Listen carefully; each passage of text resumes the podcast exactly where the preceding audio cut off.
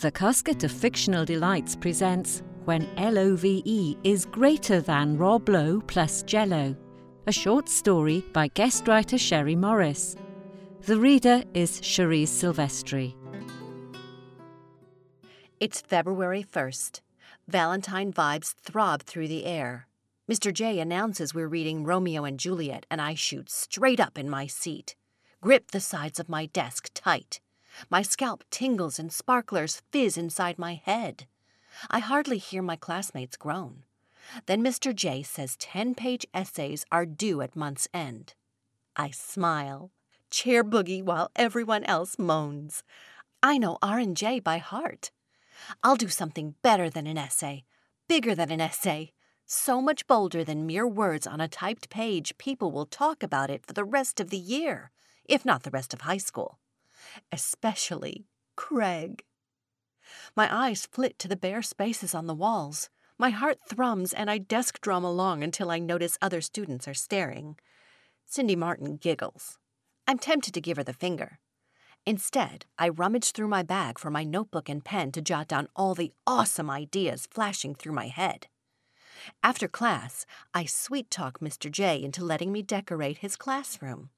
Say I'll fill the walls with inspirational pop culture imagery via an installation that demonstrates classic literature is still prevalent and relevant to the late 80s teenagers of today, especially ones who listen to Bon Jovi and Journey. I get raised eyebrows and a head tilt from Mr. J. He asks since when did I start using words like via? I give him my widest smile, my biggest eyes, throw in a long please and clasp my hands. He sighs. Keep it clean, Stacy, he says, and include Elizabethan elements. No problem, I say, figuring he'll forget all about Elizabethan elements when he sees my work of art. Then I wonder how soon Mom can drive me to Walmart.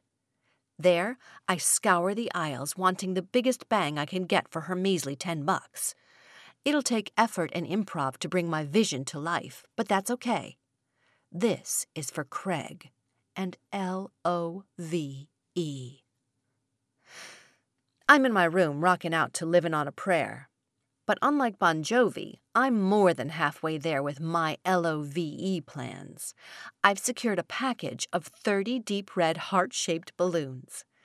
I'm pondering the best way to hang them from my classroom ceiling when my eyes land on the Rob Lowe poster on my wall. A recent addition to my collection, it will be the centerpiece of my masterpiece. The poster features Rob's Youngblood movie, where he plays a hockey star from one of those cold weather states like Maine or Michigan or Montana. I'm not a hockey fan, too much tooth and blood loss. All that loose fitting clothing and padding is a shame. But Rob's films always feature a shower scene, and that's not a shame at all. In the poster, Rob looks rugged. He stares out, arms folded, chin jutted, truly tough in his black plaid lumberjack shirt. Craig has the same lumberjack shirt in red. I have the same lumberjack shirt in red. But we are not two teenagers merely following lumberjack fashion trends. No, we are the embodiment of L O V E dressed in fate.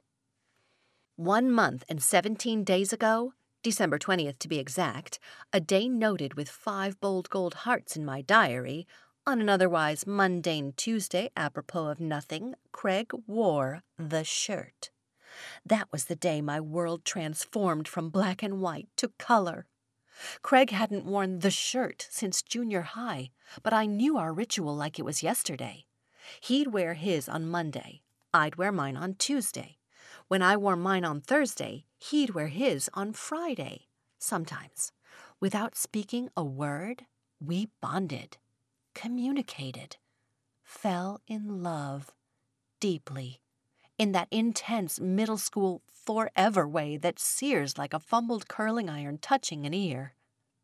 Sitting next to Craig at the art table, my leg burned as it brushed against his, even after he returned to his desk and left me nudging table leg. But we were in high school now. L O V E was no mere juvenile game. Seeing Craig in the shirt on that December day, I entered a new level of W Heart W Wow. Felt like I'd been struck by lightning and thunder. Stood swooning until a letter jacket jerk in his pom pom plaything shoved me into a locker. So many questions quivered through my mind. Were we really returning to the shirt right? Had he, too, kept his swaddled in tissue paper in his keepsake drawer? How did his still fit? Most of all, why now? An answer boomeranged back. Don't question L O V E, Stacy, or Craig. The first rule of our relationship was not to speak of the shirt. It held magic delicate but strong. Able to withstand long periods of inactivity, the shirt could snap us back together like a rubber band. Time and distance didn't matter, or words. I'd reciprocate the next day, wear the shirt to show my love still sizzled deep. Magic would take over from there. I daydreamed my way to algebra, knowing I'd be late, but didn't care. Mrs. Schuessler's lessons were usually lost on me. Today, especially, I couldn't possibly solve for x unless x determined how many XXX's I'd soon receive from Craig. As I entered the classroom, Mrs. Schuessler frowned and gestured to the front. My bliss burst. We were studying trajectory. Equations sprawled over two boards. According to Mrs. Schuessler, for an object to accurately hit its mark, the right formula needed to be applied. It was all Greek to me. Still, I copied down the problems, then spent the rest of the hour drawing cupid arrows flying straight to Craig's heart. I didn't need formulas with L O V E as my guide. I hardly slept that night. My mind skated round and round like Rob Lowe on rink ice. Once Craig saw me in the shirt again, he'd become enthralled, probably propose.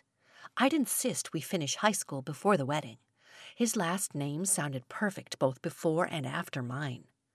I fell asleep making the guest list dreamt I walked down the aisle in a stunning red plaid wedding dress while Craig wore a matching red lumberjack suit. As we were pronounced man and wife and kissed, tiny axes flew from our lips like sparks. We walked back down the aisle under an archway of hockey sticks held by our cheering guests. The morning of that fateful day, I woke well before my alarm, pressed and pulled myself into the shirt, didn't let the glitch of fabric rip darken my day, in the end, I draped the shirt over my shoulders in a Holly Golightly manner, achieving exactly the look I wanted all along. I set off ready to greet my destiny and Craig. We didn't share any classes, so I planned a casual walk by in the lunchroom to include a bonus wave. Practiced stroking my sleeve seductively in algebra until Mrs. Schuessler told me to stop. When she asked if I'd solved the equations from yesterday, I said I had, in a mythological way her lips pressed together. I heard her teeth grind. She probably thought she was clever telling me I'd better start applying myself in a mathematical way if I wanted to change the downward spiral of my grade.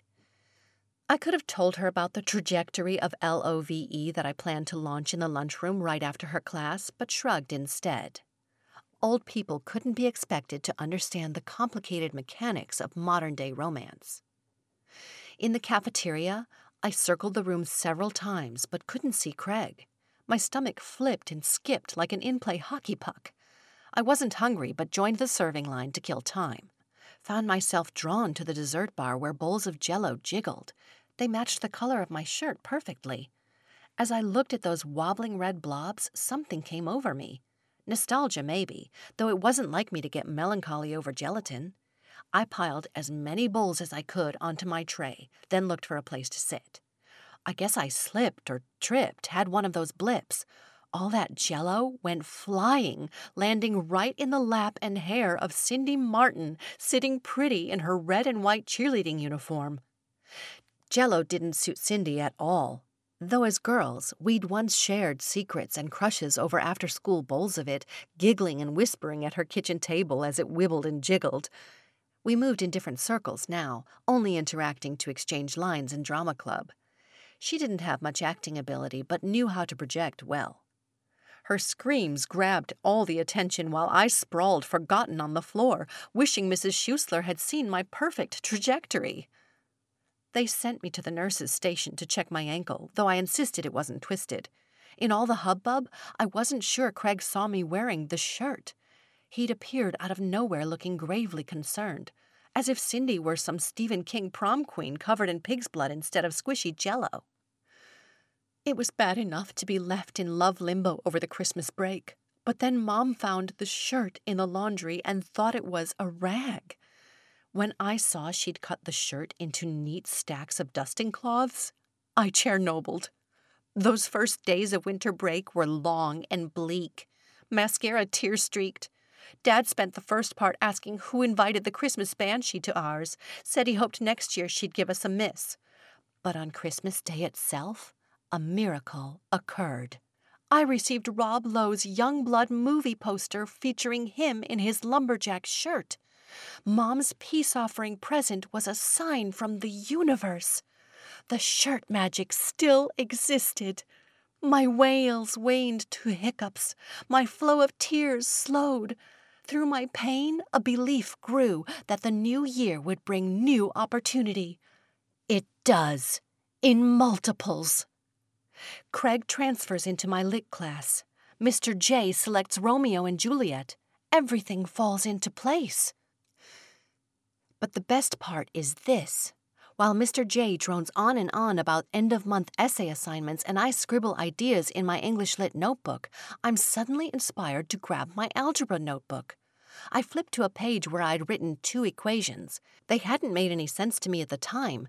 Those two long, complicated lines of random letters and addition signs, balanced into three parts by equal signs? I doubted anyone could decipher all those R's, J's, and D's that sat alongside several T's in parentheses.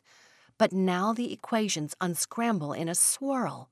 This is the formula for L O V E. The R's equal Romeos, the J's Juliets. The pairs sit perpendicular to each other, just like me and Craig. And by solving for D, which clearly equals distance, and T, which equals time, I'll be able to determine the point. The magical, glorious, exact point where my R, Romeo, i.e., Craig, and J, Juliet, i.e., me, intersect. I spent the rest of lit hour calculating where and how we'll meet.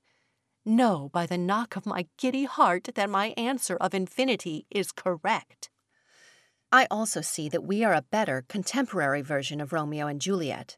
Our relationship has obstacles to overcome, but we don't rely on others to pass on super important messages like rendezvous points or where the ladder is stashed for balcony serenades. Our families aren't feuding, though it wouldn't take much to start one with Dad and his bowling team. What makes us better is that me and Craig are wiser. I'd never leave it to someone else to tell him I'm not dead when lying motionless in a crypt. All that tragedy could have been avoided if only Juliet had worn her red plaid lumberjack shirt. It's far better to communicate like me and Craig do, without words.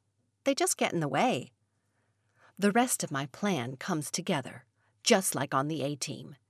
I figure out a way to dangle those heart shaped balloons from the ceiling.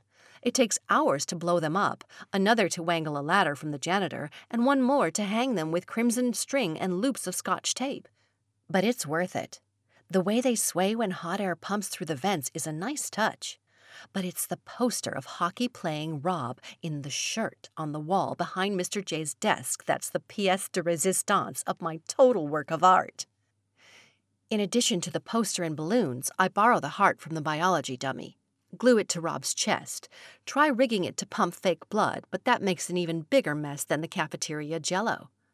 Rob looks a bit like a murderous lumberjack now, but regal.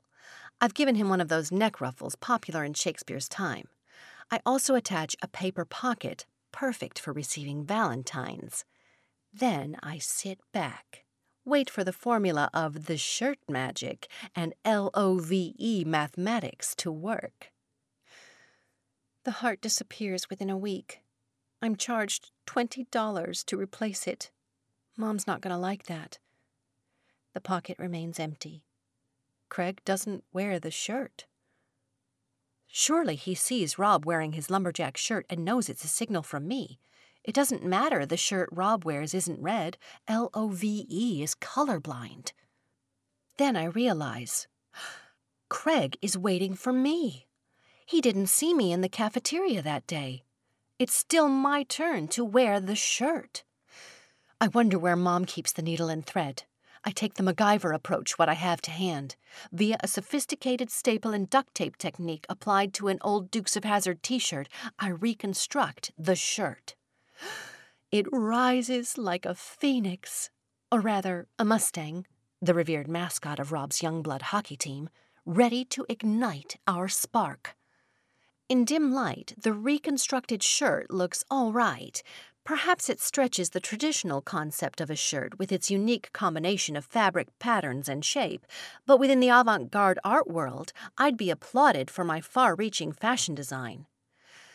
At school, I do my best to ignore the looks and laughs, especially from Cindy. Try to explain my creation a la Dolly Parton and her coat of many colors, but the comments about my freaky Frankenstein costume sting like hockey stick slaps. I take a deep breath. When Craig sees me in the reconstructed shirt, everything will be all right.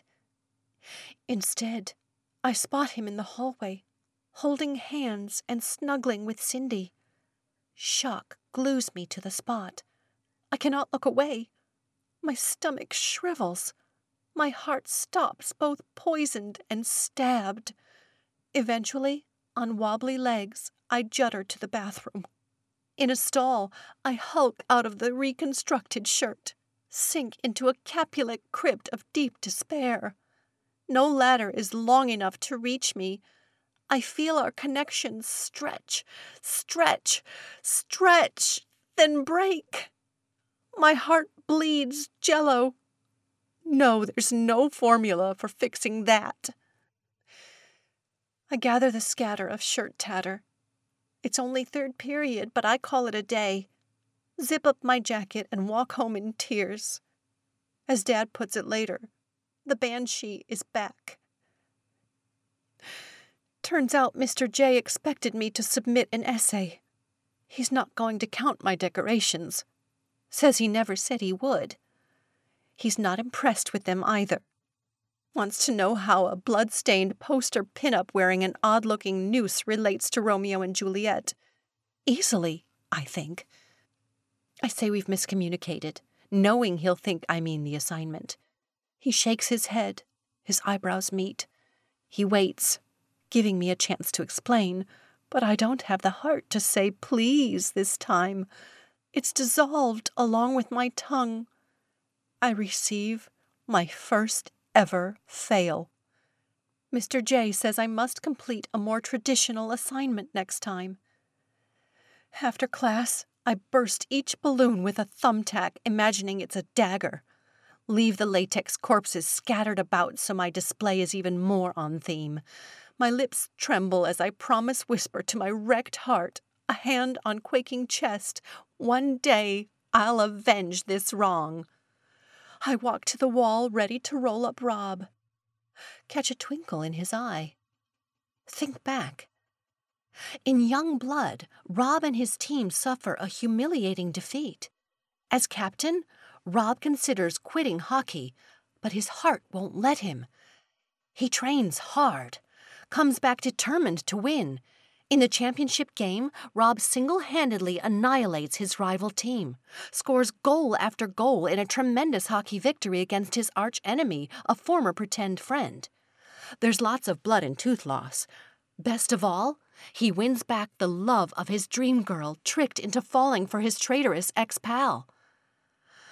As I stare at the poster, a sly smile creeps across Rob's face. In my pocket, I stroke a strip of revenge red plaid fabric. My brain whirs. Excitement jitters my hands, boogies my feet. I doubt Cindy knows how Youngblood ends. Or that we're reading Hamlet next. I wink at Rob, form a new plan. Ms. Bollinger, the drama club teacher, likes me way more than Cindy. Says I'm the ultimate drama queen I'll propose the next production to perform. Convince her to take a contemporary piece and add a splash of cheery pop tunes. Carrie the musical will look fantastic in lights. And with its memorable prom scene, it's the perfect springtime piece. And to show there's no hard feelings, I'll play the friend. Let Cindy have the starring role.